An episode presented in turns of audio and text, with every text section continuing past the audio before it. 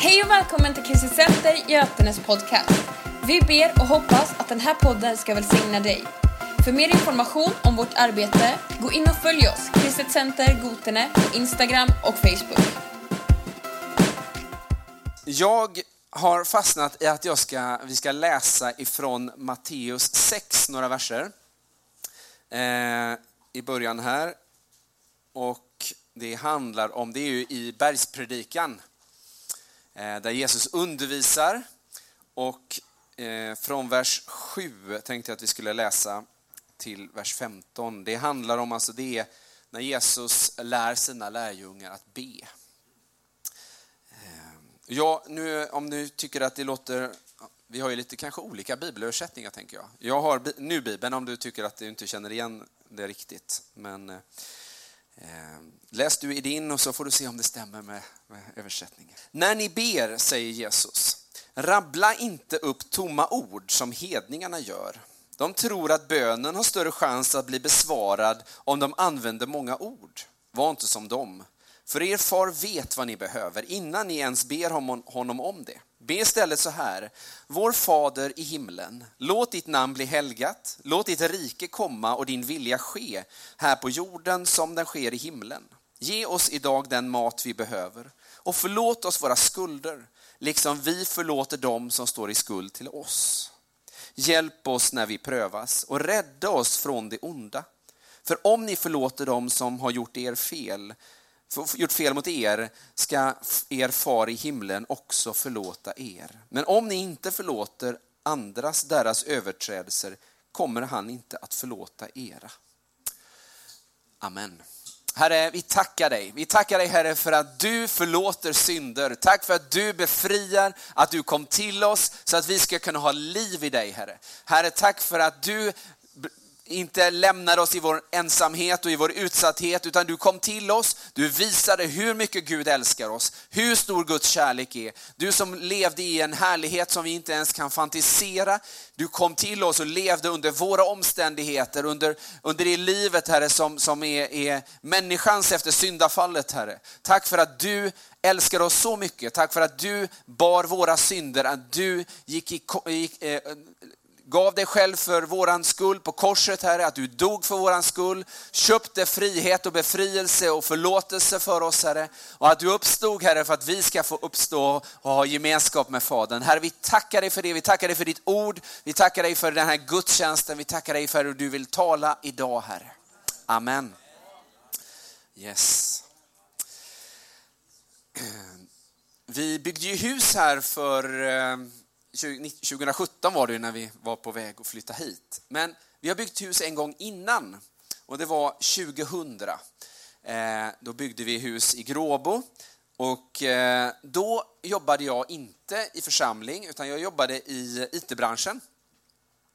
Jag hade ganska nytt bytt jobb från, från ett ganska, vad ska vi säga, lite, som jag kände då i alla fall, stelt och, och lite tråkigt eh, företag, ganska liksom fyrkantigt sådär, eh, till ett utmanande företag. Att liksom, eh, det, var, det var mycket kreativitet och mycket, mycket framåtanda och, och det finansierades med riskkapitalister och det, liksom, eh, det, var, eh, det var drag där. Liksom. Eh, så att det var fantastiskt roligt att börja där och få jobba där.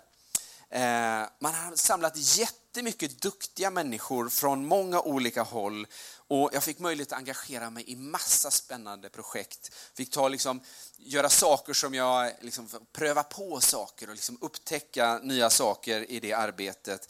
Eh, lönen var riktigt bra. Det var, de, det var ett sätt att attrahera liksom, människor till, till företaget naturligtvis. Och vi hade ett fantastiskt bra bonussystem. Eh, det var när vi hade vi samlade liksom företaget några gånger per år. Vi bland annat upp i Stockholm. Det var fantastiska, alltså nu säger jag, fan, precis som ni förstår det, fantastiska möten. Eh, det var verkligen tung musik, det var förkunnelse, inte den förkunnelse vi har här, men det var verkligen väckelsemöte-stuket på det. Eh, och eh, det var crazy, väldigt spännande resa får man säga och så. Så långt i alla fall. Det var väldigt god stämning. Vi skulle liksom erövra världen. Var det.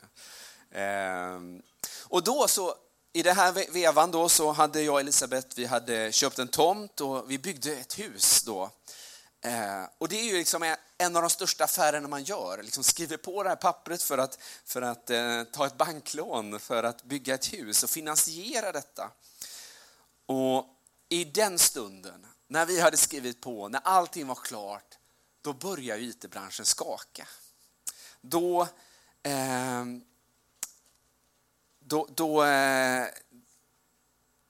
den hösten, den hösten så, så fick, jag, fick vi höra att det kommer bli uppsägningar. Och hela liksom, verkligheten skakar ju där. Eh, plötsligt vet inte jag om jag kommer ha något jobb. Alltså, vi, vi, det, I början var man ju lite sådär, men det blev ju värre och värre och sen blev det ju uppsägningar och sen hände det ju saker steg för steg. Och många människor har hamnat i den här situationen, både då men i olika, olika lägen. Så det är liksom ingenting som, som är unikt för, för mig, utan att det är många människor som har hamnat i den där situationen. Eh, men det är min upplevelse av att få verkligen konkret uppleva att stå i skuld att ha en skuld som inte jag kunde veta om jag kunde betala. Jag hade liksom, vi hade skrivit på papper, det var jättelätt.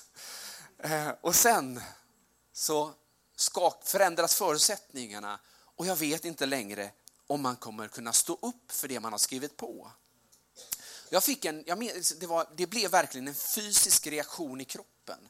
Det var, det, det, det jag, eh, jag hade aldrig varit med om den känslan förut, men jag fick en fysisk reaktion och hela, hela livet förändrades där på några timmar. Och Jag insåg den här skulden, hur stor den var och just hur lätt det var att samla på sig den, men hur svårt det var att göra sig av med den. Att vara skyldig banken så mycket pengar. Och som flera nog har hört, och den, han citeras ganska ofta om detta, men eh, jag minns eftersom jag är född 1972 i alla fall, eh, när han sa det. Eh, Göran Persson, vår före detta statsminister, han sa den som är satt i skuld är icke fri. Det sa ju han en gång i riksdagen. Den stora skulden hade gjort mig ofri. Jag upplevde verkligen det och eh, jag kände mig fångad. Jag fanns, såg liksom ingen utväg. Eh, jag var inte fri, jag var fast i en situation som jag inte själv hade kontroll över. Det var andra som satt på makten över min framtid. Eh, jag stod i skuld, vi stod i skuld. Och i bönen Fader vår som vi, som vi, som vi läste här i, i början så använder ju just Jesus de här, det här begreppet skuld. Jesus sa, förlåt oss våra skulder, liksom vi förlåter dem som står i skuld till oss. Och det här grekiska ordet som Matteus använder för skulder betecknar bokstavligen finansiella skulder till en annan part. Eh, och även då om bönen naturligtvis handlar om någonting mer, om någonting större, så tänker jag att det här ändå kan hjälpa hjälpte mig och kan hjälpa oss att reflektera över en skuld, över vad det handlar om. Bönen fortsätter, eller förutsätter att vi har en skuld inför Gud och att, att, han, att vi ber att han ska efterskänka den. Förlåt oss våra skulder. Förlåt oss. Efterskänk vår skuld. Eh, vi har ju dragit på oss en skuld och vi har inte resurser för att att bli fri från den själva. Det är ju liksom evangeliets, eller liksom Bibelns berättelse. Människan lämnade Gud och står i skuld, hade gjort uppror mot Gud och står i skuld. Och det finns ingen väg tillbaka på egen hand. Det var ju därför Jesus behövde komma, det var ju därför Jesus behövde dö, för att vi inte kunde betala för oss själva. Vi behövde gå till vår fordringsägare för att få skuldavskrivning få bli löst från vår skuld utan att själva ha någonting att erbjuda. Vi kunde bara vädja. Fordringsägaren har generellt ingen skyldighet att befria oss från skulden utan har rätten på sin sida. Han kan skräva, kräva in skulden.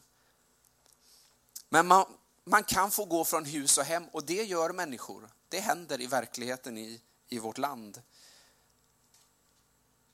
om det liksom, man har ju huset som säkerhet för det man har skrivit på. I storyn som Jesus berättar i eh, Matteus 18 så kan konsekvenserna bli ännu större.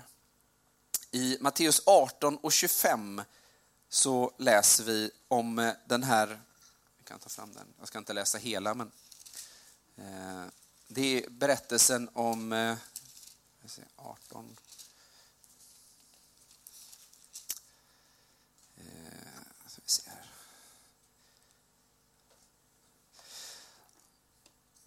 Det är ju en tjänare som har fått en skuld till sin fordringsägare, till sin, eh, och eh, han kunde inte betala. Och den här tjänaren då kommer, efter, eh, ska vi se, 1825, eftersom han nu inte kunde betala befallde hans herre att han och hans hustru och allt han ägde skulle säljas för att betala skulden.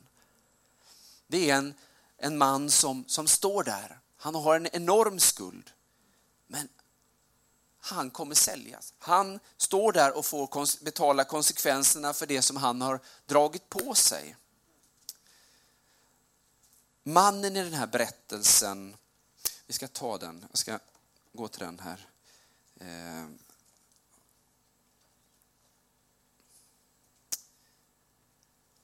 I 18 och eh, 21 kan vi läsa ifrån. Då kom Petrus fram till honom och frågade, hur många gånger måste jag förlåta en människa som syndar mot mig? Räcker det med sju gånger? Nej, svarade Jesus, inte sju gånger, utan 70 gånger sju gånger. Himmelriket är som när en kung ville ha redovisning av sina tjänare. När han började granskningen visade det sig att en av dem var skyldig honom flera miljarder.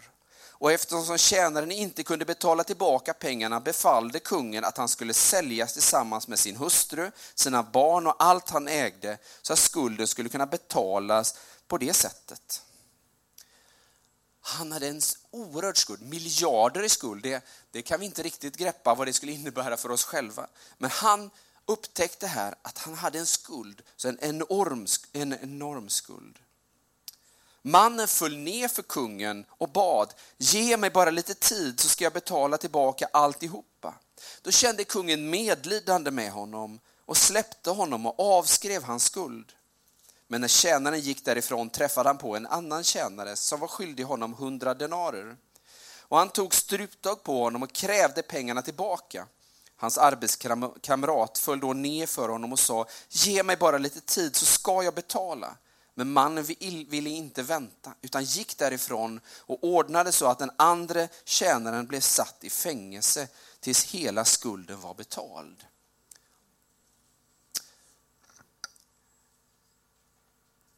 Jag kände igen mig i berättelsen här att den där hösten 2000 när IT-bubblan sprack.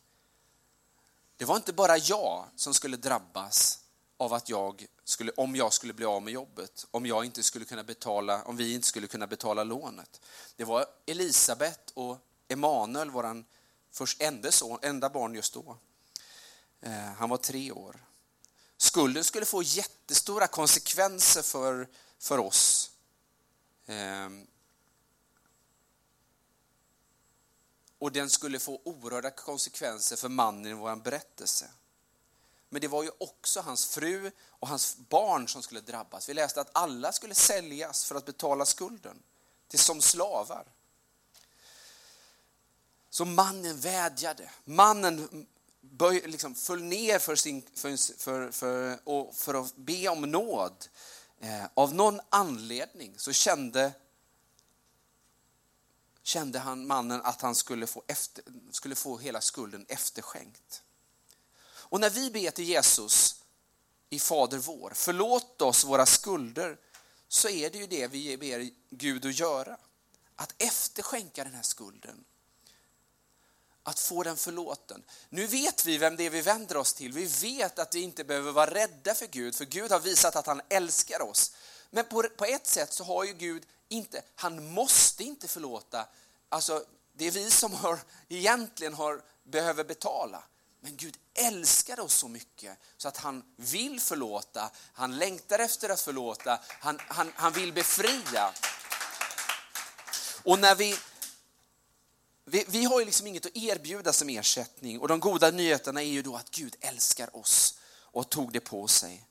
Nu när vi och mannen, både vi då och mannen i vår berättelse har fått vara med om den här totala skuldavskrivningen. Alltså han hade ju blivit av med miljarder alltså i våra pengar. Och vi har verkligen blivit av med miljarder inför, inför Gud. Alltså det, skulden är så enorm så att vi inte kunde bära den. Eh, om vi då vänder på Görans Perssons ord så är den som har fått sin skuld förlåten fri. Du blir fri när Jesus förlåter dig din synd. Och det här är ju helt fantastiskt. Vi kan bli hemmablinda ibland när vi glömmer av liksom vad fantastiskt det är att Gud förlåter synd. Att Gud befriar från synd. Men, men det är ju enormt. Och den som har fått bli fri, befriad från en, en ekonomisk börda som man inte kan bära vet vad det handlar om. Det fanns ingenting de, vi kunde bidra med själva. Men vi har sett hur vi kan bli formade av det här jaet. Jaet på att, att han vill befria oss från våran skuld. Och bönen fortsätter ju. Så som vi förlåter dem som står i skuld till oss. Nu flyttas fokuset från mig, från den här mannen, från dig till de andra. De som vi har omkring oss.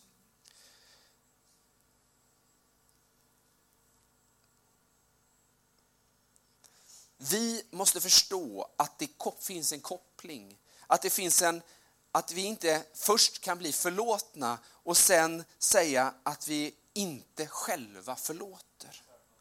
Men för Guds verk i oss, när han förlåter, det behöver liksom bära en frukt. Det behöver få en konsekvens, det behöver liksom prägla våra liv. Han vill att vi ska liksom bli lika honom. Han som efterskänker skulder, han som, som befriar, han som upprättar. Han liksom, hans mål är att vi ska bli lika honom. Och när vi tar emot skuldbefrielsen och förlåtelsen så vill han att vi ska bli likadana, att vi ska bli kopior av honom. Eh, och att den här friheten som vi själva får uppleva, att den gör att vi befriar andra människor. Vi ser på mannen i Jesu berättelse att någonting har gått fel. Det här händer inte i hans liv. När han blir förlåten så ser vi i hans möte med sina, sin arbetskamrat att det inte har hänt. Han är inte fri. Han bar fortfarande på en skuld. För när han möter sin vän som är skyldig honom lite pengar i förhållande till miljarder, han är skyldig honom lite pengar. Så kräver han in hela den skulden utan något förbarmande fastän han ber om det, utan att lyssna på vädjanden. Han sätter honom i fängelse för den skulden som, som var ingenting i förhållande vad han själv var förlåten.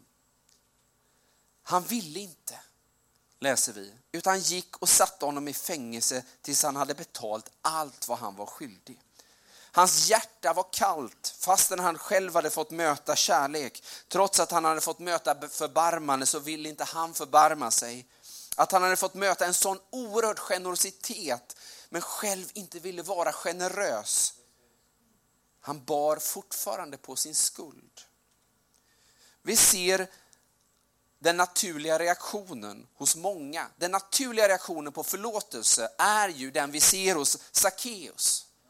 När han får bli förlåten så skänker han bort allt han är, folk som är skyldiga honom, han skänker till de fattiga, han blir generös. Det finns ett utgivande i hans liv efter att han har fått möta Jesus och få sitt liv förvandlat.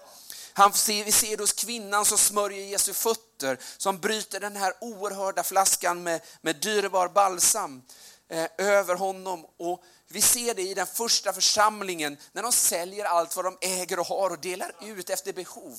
Alltså, de är fria. Någonting har hänt. Förlåtelsen har befriat dem. Men mannen i Jesus story så ser vi inte den konsekvensen. Vi ser motsatsen. I vers 31 så står det, när de andra tjänarna fick reda på detta blev de mycket upprörda och gick till kungen och berättade vad som hade hänt. Kungen kallade då till sig sin tjänare och sa, din usling, här avskrev jag dig din stora skuld bara för att du bad mig om det. Borde inte du ha förbarmat dig över din medtjänare på samma sätt som jag förbarmade mig över dig? Och mannen drabbades av hela konsekvensen av sin skuld. Inte för att han inte hade fått förbarmande, för kungen hade förbarmat sig, utan för att han själv inte förbarmade sig över sin medmänniska. Jesus trycker på det oerhörda allvaret i den här storyn, vad det handlar om. Han säger på samma sätt som min far i himlen gör med er, om inte ni, eh, på samma sätt ska min far i himlen göra med er om ni inte av hela ert hjärta förlåter era medmänniskor. Gud kopplar verkligen detta. Det handlar inte om att, att jag måste klara av att förlåta någon innan jag själv har fått möta förlåtelse, innan jag själv har fått mitt liv förvandlat. Men när Gud har mött dig, när Gud har fått ge dig upprättelse och förlåtelse så vill han att det ska ha hänt något i ditt liv, att det ska födas någonting i ditt liv. Men om vi inte skulle vilja förlåta, om vi inte klarar av, rättare sagt, att förlåta. Det kan vara saker som har hänt som är så svåra att vi inte i oss själva klarar av det. Men vi vill, vi, vi skulle vilja, så kan Gud hjälpa. Så kan vi be till honom och han kan få vara med och hjälpa oss att också själva befria från det som, som, eh, som vi behöver förlåta någon. För att det är ju inte bara den som i en relation, om, jag, om du har gjort fel mot mig och jag bär, bär på en ilska eller att jag inte vill förlåta dig, så är det inte bara du som, som drabbas av det, utan jag själv bär ju på någonting som jag också behöver bli fri ifrån. Eh, och att inte bära på oförlåtelse, att vi är noga med det här, att vi gör upp det finns eh, just det här att, att, eh, eh, att inte låta somna med vrede, att, att, att vara noga med att göra upp, att be om förlåtelse, att förlåta, att låta liksom livet i Gud, låta Jesu, Jesu verk i våra liv verkligen få konsekvenser i våra relationer. Att vi är noga med det. Ehm, I bergspredikan i, lite tidigare i den, i kapitel 5, i vers 23, så står det Om du därför står framför altaret för att bära fram ett offer och kommer ihåg att någon har något emot dig, så lägg ner ditt offer vid altaret och gå red, red upp det med honom. Kom sen och bär fram ditt offer. Här har du, ser du Guds prioritering. Det viktiga är inte vad du gör för Gud, eller liksom hur, att, hur vi kanske... Eh, han prioriterar att vi ser till att vi förmedlar förlåtelse och upprättelse vidare, mer än att vi gör saker för honom. Han vill se det hos sina barn i världen, att det här liksom får, får fortplanta sig, det han har gjort. Det är den största gudstjänsten, att människor blir befriade, förlåtna och upprättade. Det längtar Gud. Det är ett mycket större offer än någonting annat vi kan göra för Gud. För Gud vill försoning, Gud vill upprättelse. Gud vill att vi ska bli lika honom så att vi befriar och, och eh, eh, hjälper människor. I avslutningen av texten i Fader vår så säger Jesus, för om ni förlåter de som har gjort fel mot er, så skall er far i himlen också förlåta er. Men om ni inte förlåter andra deras överträdelser kommer han inte att förlåta er. Det här är oerhört budskap. Evangeliet är ju att Gud har älskat oss så mycket att han dog för oss och bar vår synd och vår skuld. Och att ta emot detta, denna befrielse helt och fullt och att låta den förvandla oss.